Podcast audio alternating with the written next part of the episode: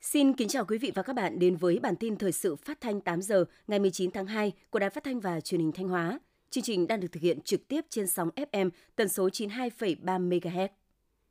Thưa quý vị và các bạn, sáng nay thực hiện chương trình công tác của Thường trực Ủy ban dân tỉnh, đồng chí Phó Chủ tịch Ủy ban dân tỉnh Lê Đức Giang chủ trì tổ chức đoàn công tác đi thăm kiểm tra tình hình sản xuất nông nghiệp trên địa bàn huyện Thọ Xuân và huyện Lang Chánh.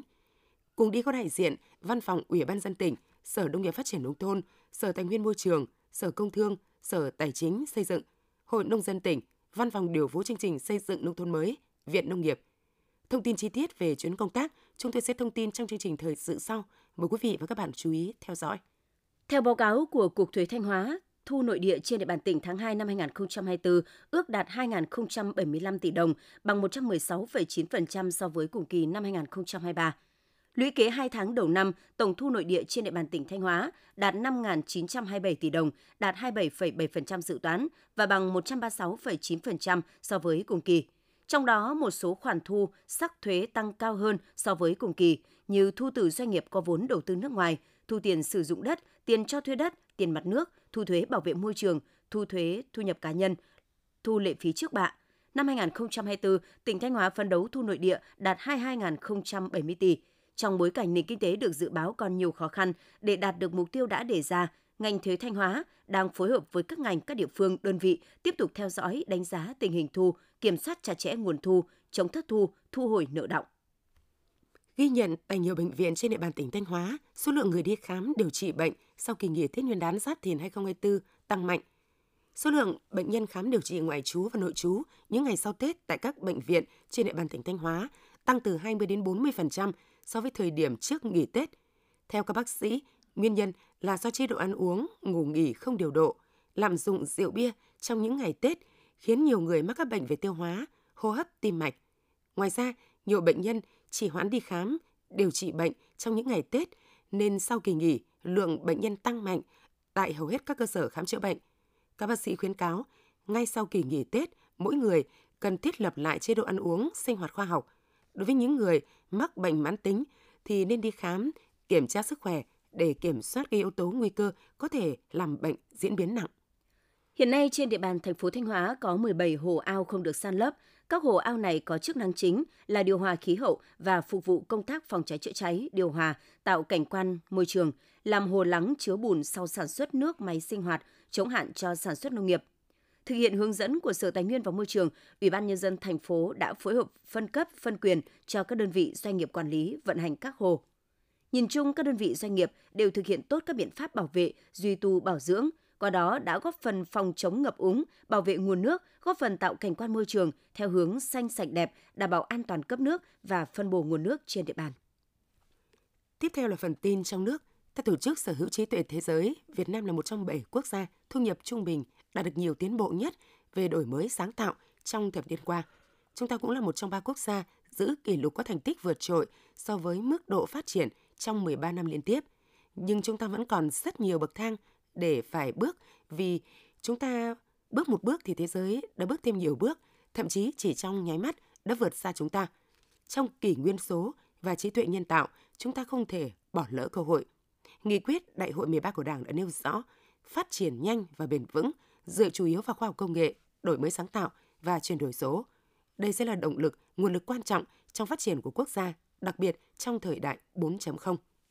Kim ngạch xuất khẩu hàng hóa trong tháng đầu tiên của năm nay ước đạt 34 tỷ đô la Mỹ, tăng 42% so với cùng kỳ năm ngoái. Dù thị trường thế giới vẫn có nhiều biến động, nhưng tình hình xuất khẩu hàng hóa từ các thị trường lớn đều đang phục hồi, đặc biệt là hai nhóm hàng chế biến, chế tạo và nông lâm sản. Tín hiệu vui đến với dệt may, ngành hàng chủ lực của Việt Nam ngay từ đầu năm xuất khẩu đạt 3,5 tỷ đô la Mỹ, tăng 30% so với cùng kỳ năm trước, mức tăng cao trong nhiều năm – Năm 2024, Bộ Công Thương cũng đặt mục tiêu xuất khẩu tăng trưởng 6% và xuất siêu 15 tỷ đô la Mỹ. Trong bối cảnh hiện nay, điều kiện để chúng ta có thể đạt được mục tiêu này là khả thi. Tiếp đà thành công từ năm 2023, ngành nông nghiệp Việt Nam tiếp tục tự tin bước vào năm mới Giáp Thìn 2024 với nhiều đơn hàng xuất khẩu lạc quan. Theo tính toán từ Hiệp hội Gạo, năm nay Việt Nam hoàn toàn có thể xuất khẩu trên 8 triệu tấn gạo mà vẫn đảm bảo an ninh lương thực. bên cạnh mặt hàng gạo là mặt hàng sầu riêng. Dự báo kim ngạch xuất khẩu sầu riêng đông lạnh năm 2024 sẽ tăng thêm 30%. Trong năm 2024, Bộ Công Thương cũng cho biết sẽ tiếp tục đẩy mạnh đàm phán, ký kết các hiệp định liên kết thương mại mới, ký kết với các đối tác khác còn nhiều tiềm năng để đa dạng hóa thị trường. Sau hơn một năm chính thức áp dụng và vận hành giải pháp hóa đơn điện tử khởi tạo từ máy tính, tiền ngành thuế đã đạt nhiều kết quả tích cực. Đến nay có 63 trên 63 cục thuế đã triển khai việc ra soát đối tượng thuộc diện triển khai hóa đơn điện tử khởi tạo từ máy tính, tiền theo chỉ đạo của Cục Thống kê và từng cục thuế đã lập kế hoạch triển khai trong năm 2023. Tính đến ngày 31 tháng 12 năm 2023, cả nước đã có 40.355 cơ sở kinh doanh đã đăng ký sử dụng hóa đơn điện tử khởi tạo máy tính tiền, đạt 94,36% so với kế hoạch. Số lượng hóa đơn điện tử khởi tạo từ máy tính tiền sử dụng là 104,8 triệu hóa đơn, bình quân đạt 2.597 hóa đơn trên một cơ sở kinh doanh. Thị trường chứng khoán Việt Nam khởi đầu năm âm lịch Giáp Thìn 2024 với hai phiên giao dịch đầy hứng khởi.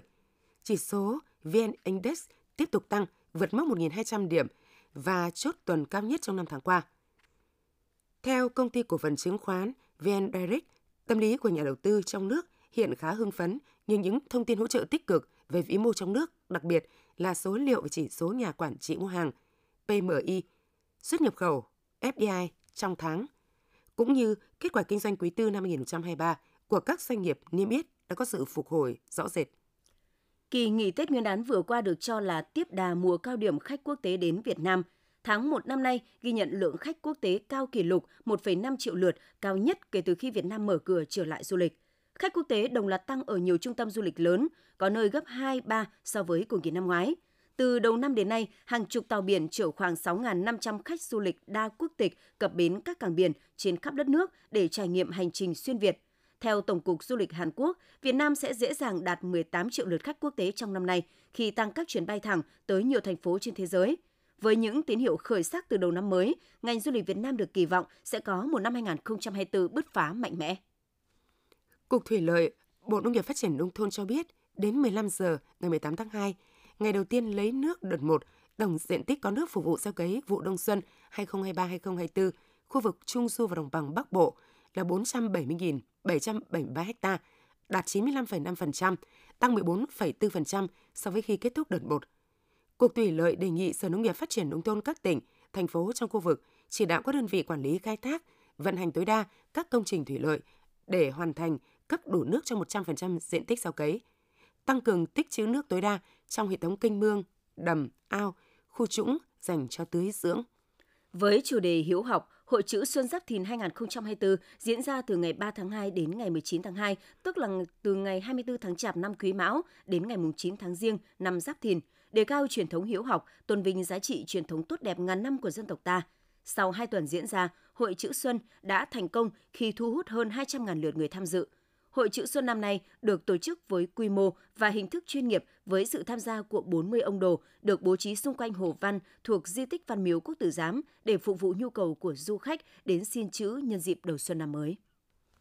Hiện nay có 4 nhóm lĩnh vực y học mà trí tuệ nhân tạo AI đang được nghiên cứu áp dụng rất mạnh mẽ, bao gồm chẩn đoán bệnh, nghiên cứu, phát triển thuốc, tối ưu hóa cho điều trị từng cá nhân, chỉnh sửa gen. Tại Việt Nam thời gian qua, nhiều sản phẩm ứng dụng AI đã được Bộ Y tế cho thí điểm để chẩn đoán 13 loại ung thư tại Bệnh viện Ca, Bệnh viện Phú Thọ. Dù chưa phát triển mạnh, nhưng ứng dụng AI trong ngành y tế đang dần trở thành xu hướng và có chức năng bổ trợ cho việc chăm sóc sức khỏe người dân. Cục An toàn thực phẩm nhận được thông tin từ cơ quan tiêu chuẩn thực phẩm Anh về việc công ty Premier Foods đang thu hồi các sản phẩm váng sữa Ambrosia My Mini Pots do có chứa các mảnh nhựa. Các sản phẩm này đã được nhập khẩu về Việt Nam – Cục An toàn thực phẩm cho biết đã chuyển toàn bộ thông tin cho vụ khoa học và công nghệ Bộ Công Thương để đề nghị thực hiện ra soát các sản phẩm bị cảnh báo trên thị trường, giám sát việc thu hồi và kiểm soát việc nhập khẩu đối với sản phẩm thuộc cảnh báo trên. Ngoài ra, Cục An toàn thực phẩm khuyến cáo người tiêu dùng không sử dụng các sản phẩm trong thông tin cảnh báo và thông tin ngay cho cơ quan có thẩm quyền ở địa phương nếu phát hiện các sản phẩm thuộc lô cảnh báo này trên thị trường. Thông tin từ Viện Huyết học Truyền máu Trung ương trong 7 ngày nghỉ Tết – viện đã mở cửa đón tiếp 1.628 người đến hiến máu và hiến tiểu cầu, trong đó 1.269 người tham gia hiến máu và 359 người hiến tiểu cầu. Kết quả này cao hơn so với các năm trước đây. Công an thành phố Hà Nội cho biết, chị L sinh năm 1981 trú tại Ba Đình, Hà Nội, trước đó bị lừa hơn 200 triệu trên mạng. Sau đó chị L có lên mạng tìm hiểu thì thấy trang Facebook quảng cáo công ty luật hỗ trợ thu hồi tiền lừa đảo. Khi nạn nhân hỏi luật sư giả cách thu hồi tiền bị lừa thì được các đối tượng thông báo là phải đóng phí. Do nóng lòng muốn lấy lại tiền, chị L đã nhờ các luật sư hỗ trợ nên lại tiếp tục bị lừa thêm 125 triệu đồng. Sau đó, chị đã đến công an phường Giảng Võ, quận Ba Đình trình báo sự việc. Công an thành phố Hà Nội đề nghị người dân cần cảnh giác, tuyên truyền đến người thân bạn bè về thủ đoạn trên, tránh mắc bẫy của các đối tượng xấu. Thông tin vừa rồi cũng được khép lại chương trình thời sự của Đài Phát thanh Truyền hình Thanh Hóa. Xin kính chào và hẹn gặp lại quý vị và các bạn trong những chương trình sau.